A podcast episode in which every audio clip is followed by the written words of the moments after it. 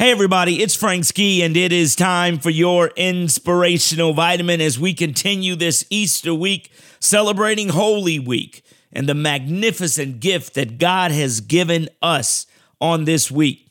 You know, some people think that God's blessings have an expiration date, meaning they've been so blessed all their life they don't need God to bless them anymore, especially my older folks out there.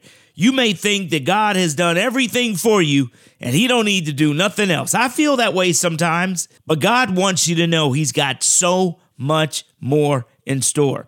Ephesians, but God, who is rich in mercy because of his great love, which he loved us, raised us up together and made us sit together in heavenly places in Jesus Christ, that in the ages to come he might show the exceeding riches of his grace and his kindness towards us in Jesus Christ. Meaning, whatever you expect from God, whatever you've gotten already, that's just the tip of the iceberg. Stay in faith. Always expect more because God loves blessing you.